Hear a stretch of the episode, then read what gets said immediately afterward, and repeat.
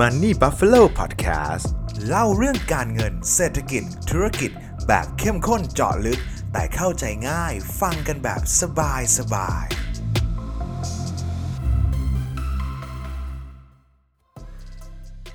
เมตาเวิร์สคืออะไร ถึงขนาด Facebook ยอมเปลี่ยนชื่อตัวเองเป็นเมตาเกิดอะไรขึ้น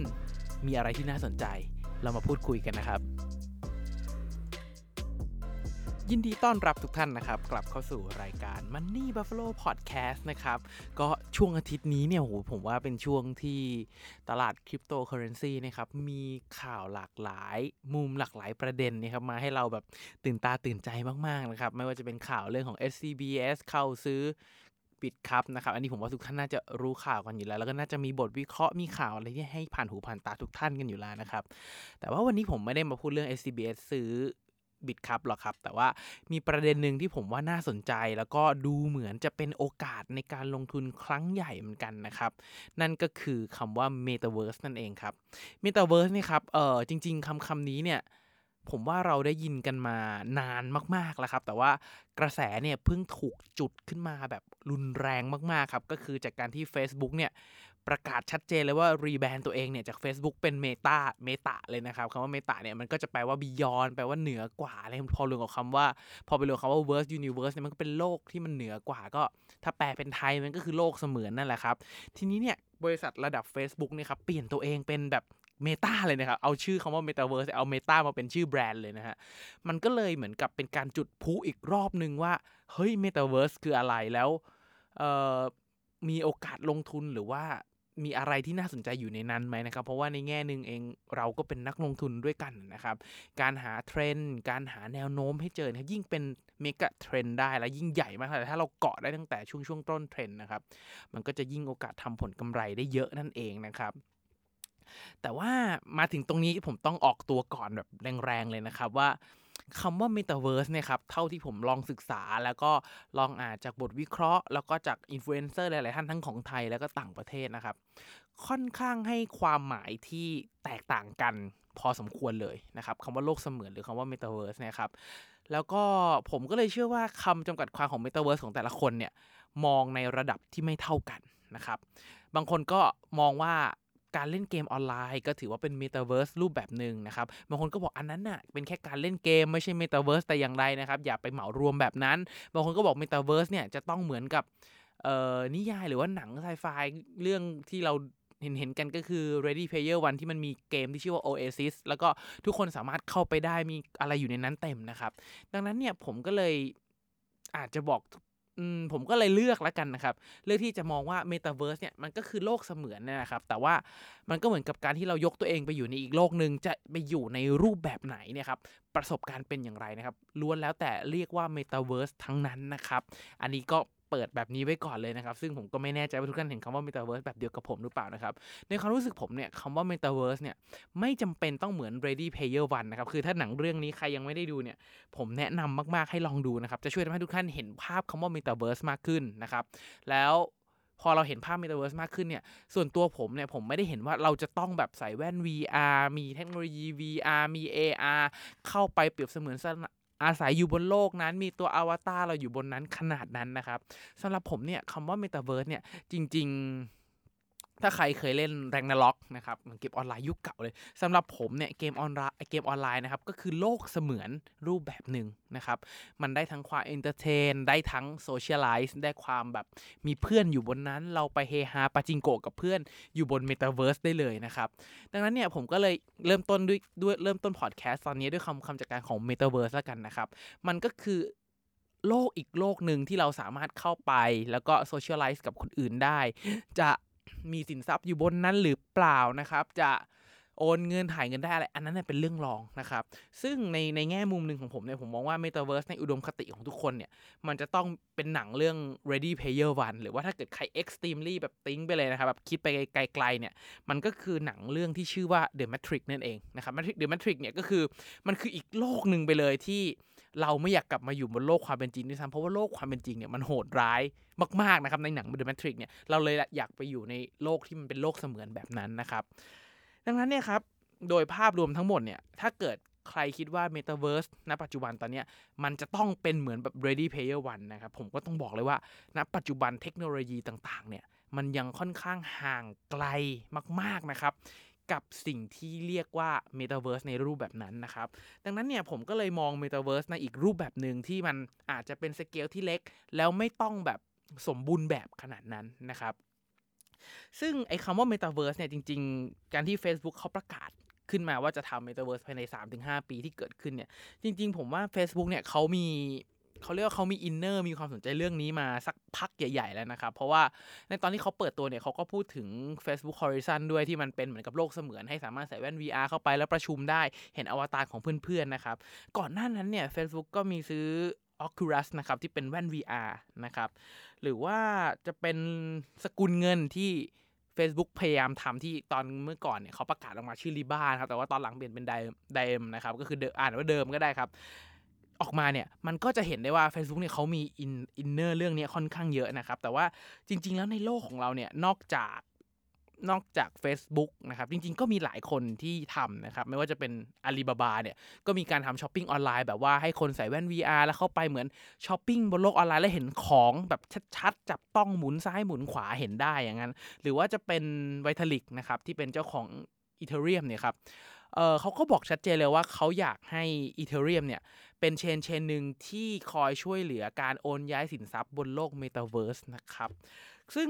ถ้าเกิดในแบบในอุดมคติเมตาเวิร์สของทุกๆ คนเนี่ยจริง ๆ ผมว่าคำว่าเมตาเวิร์สที่ยิ่งใหญ่มากๆนะครับมันจะต้องเป็นโลกเสมือนที่เราเข้าไปแล้วครับ แล้วมันเหมือนโลกอีกใบหนึ่งเลยที่เราสามารถเป็นเจ้าของสินทรัพย์ เออสามารถทำงานหาเงินมีรายได้อยู่บนนั้นได้ มีสินทรัพย์เป็นตัวเป็นตนนะครับ ซึ่งการที่มันเป็นโลกเสมือนแบบเนี้ยมันก็คือเหมือนกับเรามีของอยู่บนโลกดิจิตอลแล้วมันสามารถเปลี่ยนมือกันได้นะครับพอเป็นแบบนั้นเนี่ยผมว่าเทคโนโลยีที่มันจะต้องไปควบคู่กับกับไอ้โลกของ multi เอ่อเมตาเวิร์สเนี่ยมันก็น่าจะเป็นคริปโตเคอเรนซีเป็นเทคโนโลยี NFT เป็นเทคโนโลยีบล็อกเชนนั่นแหละครับที่มันสามารถทำให้การ transfer เนี่ย ไม่มีใครเป็นเจ้าของมีความ decentralize ที่ค่อนข้างแบบสูงมากๆนะครับ ดังนั้นเนี่ยไอ้โลกของ Metaverse เนี่ยหลายๆคนเนี่ยครับก็เลยบอกว่ามันจะกลายเป็นอินเทอร์เน็ตยุคที่ 3 แล้วยุคแรกอินเทอร์เน็ตก็คือการต่อสายเชื่อมต่อกันพูดคุยกันนะครับ ยุคที่ 2 ก็เป็นเรื่องของการที่เราเชื่อมต่อกัน แต่ว่าก็ยังมีจุดศูนย์กลางอยู่ แต่ว่าพอมันเข้ายุคที่ 3 เนี่ย หลาย ๆ คนก็มองว่า Metaverse เนี่ยน่าจะเป็น ยุคที่ทุกคนมีความเป็นเจ้าของในสินทรัพย์มีความ decentralize สูงมากดังนั้น พอพูดถึงความ decentralize เนี่ยโลกของ d e f าเอยเทคโนโลยีบล็อกเชนอะไรพวกเนี้ยเอาตรงๆ มันก็หลีกเลี่ยงไม่ได้ครับ มันก็จะต้องเจอมันอยู่แล้วนะครับ ทีนี้เนี่ย ไอ้โลกเมตาเวิร์สเนี่ยเราเกริ่นมาทั้งหมดเนี่ยผมเชื่อว่าทุกท่านน่าจะเห็นภาพกันมากขึ้นแล้วมันจะต้องเป็นประมาณไหน มีการซื้อขายสินทรัพย์กันอยู่บนนั้นเป็นโลกเสมือน มีเทคโนโลยี NFT อยู่เบื้องหลังจะได้โอนของกันได้ เอาไปใช้อยู่บนตรงนั้นตรงนี้ได้อะไรอย่างเงี้ยนะครับแต่ว่าเหตุผลหนึ่งที่ผมมองว่ามันยังห่างไกลมากๆครับมันเป็นเพราะว่าเรื่องของ infrastructure ที่มันยังยังไม่เพียงพร้อมแล้วกันนะครับถ้าเกิดใครนึกถึงหนังเรื่อง Ready Player One เนี่ย เอ่อฮาร์ดแวร์ที่ใส่อยู่บนตัวเราที่เวลาแบบคนในเกมมาแตะไหล่เราแล้วเรารู้สึกว่ามันมีคนมาแตะ หรือว่าเรื่องของความเจ็บปวดที่มันวิ่งเข้าสู่ร่างกายได้เลยไอ้พวกเนี้ยมันยังห่างไกลมากเลยครับ ลองแค่คิดดูว่าความเร็วอินเทอร์เน็ตมันจะต้องเร็วขนาดไหนถึงจะส่งข้อมูลแล้วให้ไอ้ชุดที่เราใส่เนี่ยมันขยับบีบกล้ามเนื้อเหมือนเปรียบเสมือนมีคนมาจับไหล่เราจริง ๆ เนี่ย ผมว่าอินเทอร์เน็ตก็ยังเร็วไม่พอด้วยนะ ปัจจุบันตอนนี้นะครับ ถ้าเกิดอยากจะให้ยกตัวอย่างเนี่ย ผมว่า เรื่องของสมาร์ทโฟนเนี่ยผมว่าเป็นตัวอย่างที่ชัดว่าในตอนที่ Steve Jobs นะครับเป็นผู้แบบเปิดสมาร์ทโฟนปั้งออกมาจริงๆสมาร์ทโฟนมีก่อนนั้นมันก็มีปาล์มมีมีแบบเออเขาเรียกว่ามือถือเครื่องเล็กที่มันคล้ายๆคอมพิวเตอร์มือถือเล็กๆนะครับจริงๆไอ้ปาล์มเนี่ยก็เป็นผมว่าเป็นสมาร์ทโฟนรุ่นแรก แต่ว่าพอมันมี iPhone ขึ้นมานะครับจริงๆพอ iPhone รุ่นแรกเนี่ยผมจำได้ว่า iPhone เนี่ยมาเครื่องแรกเนี่ยตอนผมประมาณอายุ 15 ก็ประมาณ 15 ปีที่แล้วครับ แต่ว่ากว่ามันจะบูมแล้วคนเริ่มใช้กันจนแบบ ออทุกคนสมาร์ทโฟนหมดเลยวะเออตอนยุคนั้นมันจะมีโนเกีย N series ที่ดังมากนะแล้วทุกคนก็ไอโฟนคืออะไร ทุกคนใช้โนเกีย N series ถูกไหมครับ แล้วมันใช้เวลาแบบเขาเรียกว่าเทคโนโลยี adoption นะครับ ใช้เวลาประมาณ ผมว่าเกือบเกือบเกือบเกือบเกือบอืมผมว่าห้าถึงเจ็ดปีได้นะครับกว่าผมจะเห็นเพื่อนๆทุกคนผมเนี่ยใช้ iPhone จริงๆ เพราะว่ามันต้องรอครับ ในโลกของ Metaverse เนี่ย มันเป็นไปไม่ได้เลยที่จะมี Developer หรือว่า คนคนใดคนหนึ่งนะครับ ที่พัฒนาโลกให้มันสมจริงแบบที่เราเห็น มันจะต้องเปิดให้เหมือนคนพัฒนาเหมือนกับเหมือนกับถ้ายกตัวอย่างง่ายๆให้ทุกท่านเห็นภาพนะครับ ก็คือจะเป็น iOS สร้างระบบปฏิบัติการขึ้นมา แล้วมีคนพัฒนาแอปพลิเคชันที่เป็นเราใช้แอปพลิเคชันอยู่บน มือถือเราที่ตอนนี้ผมว่าเปิดมือถือมามีคนละหนึ่งเกิน ผมว่าเกินร้อยแอปแล้วมั้งครับเดี๋ยวนี้โหลดแอปกันเยอะไปหมด มันจะต้องมีคนมาร่วมสร้างโลกใบนี้ครับ ทุกคนเออมันจะไม่มีใครที่สามารถเป็นเจ้าของโลกอันนี้ได้แบบชัดเจนมันถึงเรียกว่าเออเมตาเวิร์สจริงๆนะครับไม่งั้นถ้าเกิดเป็นแค่คนคนหนึ่งสร้างนะครับ มันก็จะไม่ต่างจากเราเข้าไปเล่นเกมออนไลน์สักเกมหนึ่งที่มันอาจจะอะใส่แว่น VR ได้แล้วก็มีคนเป็นเจ้าของอยู่ดี สมมุติว่าวันหนึ่งโลกโลกนี้เกิดเสื่อม เสื่อมความเสื่อมเขาเรียกว่า คนใหม่ไม่เข้าเหมือนกับเกมปกติเกมออนไลน์ครับ มันจะมีปัญหาอย่างหนึ่งและเกมมันจะต้องตายไปคือ พอผู้เล่นใหม่ไม่เริ่มเข้ามาเรื่อยๆ เพราะว่ามันไม่สามารถรันเกมต่อไปได้ครับแล้วผู้เล่นเก่าพอเริ่มเลิกแล้วเขาก็ไปจอยโลกใหม่มากขึ้นนะครับปัญหามันก็จะเกิดเกมมันก็จะล้างนะครับ ดังนั้นผมก็เลยเชื่อว่าโลกของมัลติเวิร์สเนี่ยความสำคัญของมันก็คือการ collaboration การเชื่อมโยงกันระหว่างโลกอื่นๆ อย่างเช่นผมเล่นเกม Ragnarok ออนไลน์ แล้วผมอยาก ผมเล่นเกมอีกเกมหนึ่งชื่ออะไรเกมอะไรดี สมมติชื่อเกม Lineage สองสมมตินะครับอีกเกมหนึ่งแล้วผมเล่น Ragnarok เนี่ยของที่อยู่บนลนในเกม Ragnarok ผมเนี่ยผมไม่สามารถโอนย้ายมา Lineage ได้ครับถ้าผมอยากเลิกเล่น Ragnarok ผมก็ต้องมาเริ่มใหม่ที่โลกของ Lineage เลย ผมกับเชื่อว่าโลกของเมตาเวิร์สนะครับมันจะต้องเชื่อมกันได้ ของที่อยู่บนเกมบน Ragnarok โลกของ Ragnarok เนี่ยมันจะต้องสามารถเอาไปใช้ต่ออยู่บนโลกของอีกเกมหนึ่งได้ด้วยนะครับ อันนี้ผมว่าเป็น keyword ที่จะทำให้ Metaverse เนี่ยมันทำงานได้นะครับ ซึ่งถ้าเกิดพอพูดแบบการเชื่อมโยงระหว่างแอปพลิเคชัน ระหว่างโลกระหว่างเกมเนี่ย ผมเชื่อทุกท่านน่าจะนึกถึงกระเป๋า เงินของเราที่อยู่บนโลกของ DeFi านะครับ ที่เราแค่มีกระเป๋าเนี่ย เราสามารถลิงก์กับแอปพลิเคชันได้ทุกแอป แล้วเราใช้บริการได้ทันที กู้เงินแอปไหนก็ได้ขอแค่มีกระเป๋าเงิน ผมว่าในโลกอนาคตของมัลติเวิร์สเนี่ย มันจะต้องเป็นลักษณะนั้นบ้างนะครับ แบบว่าผมเล่น Ragnarok แทบตายผมเทพใน Rag มาก ผมไปที่อื่น ผมโอนสินทรัพย์ไปได้ด้วยนะครับอย่างเช่นสมมติว่า อะโลกเสมือนมันก็ต้องมีที่ดงที่ดินถึงแบบสร้างโลกขึ้นมามีอาคารปลูกสร้างนะครับ ผมอาจจะมีของชิ้นหนึ่งที่อยู่บนโลกโลกนี้ ผมก็อยากจะไปโชว์เพื่อนอีกโลกหนึ่งได้เนี่ยเวลาสมมติว่าเพื่อนแก๊ง A ผมอยู่ในโลกของอีกโลกหนึ่งแล้วผมอยากจะไปอีกโลกหนึ่งกับเพื่อนแก๊ง B ผมก็อยากจะเอาของที่ผมซื้อในโลก A เนี่ยไปใช้ในโลก B ได้ด้วยนะครับอันนี้ผมว่ามันอาจจะยังห่างไกลนิดนึงนะฮะเพราะผมเชื่อว่ามันจะต้องมีตัวกลางสักคนหนึ่งอะที่ สร้างสิ่งที่คล้ายๆกับ iOS ขึ้นมา แล้วให้ไปพัฒนาแอปบนนั้น ขอแค่เรามี iPhone เนี่ยเราสามารถไปทุกโลกได้ไปทุกแอปได้ อันนี้ก็เหมือนกันครับ ผมว่าอนาคตเนี่ยขอแค่เรามีแค่อวตารเดียว ตัวตัวเดียว โลกใบเดียว มันสามารถไปได้ทุกโลกเนี่ย ผมว่าในอนาคตเนี่ยอยากจะไปให้ถึงในระดับนั้นนะครับ คือถ้าเป็นไปได้ก็จะดีมากๆนะครับ ซึ่งยอมรับเลยครับว่า บล็อกเชนเอยคริปโตเคอเรนซีเอยเนี่ยจะเป็นสิ่งสำคัญที่อยู่บนโลกเมตาเวิร์สมากๆผมว่าเราใช้ซื้อสินค้าอยู่บนโลกของเมตาเวิร์สครับ สุดท้ายแล้วเราก็ต้องสแกนเงินจ่ายผ่านคริปโตเคอเรนซีเนี่ย เราไม่สามารถเอาเงินบาท เอาเงินดอลลาร์ที่เป็น fiat currency เนี่ย ไปซื้อขายบนนั้นได้หรอกครับ ดังนั้นคริปโตเคอเรนซีผมว่าเอาตรงๆนะครับ ผมว่ามันเป็นโลกอนาคตที่ผมว่าไม่มีใครปฏิเสธได้แล้วว่า มันเป็นเด็กเล่นขายของมันไม่น่าสนใจ เพราะว่าณเวลาตอนนี้เนี่ยไม่ว่าจะเป็นกองทุนรวมนักลงทุนรายใหญ่สถาบันใหญ่ ๆ นะครับ เริ่มเข้ามาศึกษาและเริ่มเข้ามาดันตลาดนี้มากขึ้นเรื่อยๆนะครับ ซึ่งมันจะต่างกับตลอด 3-4 ปี 5 ปีที่ผ่านมาในโลกคริปโตที่มีแต่รายย่อย ตอนนี้รายใหญ่เริ่มเข้ามานะครับทีนี้เนี่ยพอเป็นแบบนี้นะครับถามว่าในแง่มุมของนักลงทุนเราจะทำอย่างไรดี อย่างแรกผมต้องบอกว่าพอมันมีคำว่าคริปโตเคอเรนซีขึ้นมานะครับ ผมว่ามันเป็นโอกาสที่ทำให้เราสามารถเข้าถึงการลงทุนที่มันอยู่ในเทรนด์อนาคตของ Metaverse ได้ไม่ยากมากนักนะครับ เพราะว่าลองคิดว่าเมื่อก่อนถ้าสมมติว่า Facebook ทำ Facebook แล้วมองว่า Facebook นี่น่าจะเป็นเจ้าของโซเชียลมีเดียที่มันยิ่งใหญ่แล้วมีคนใช้ระดับปัจจุบัน 3,000 ล้านคนได้นะครับ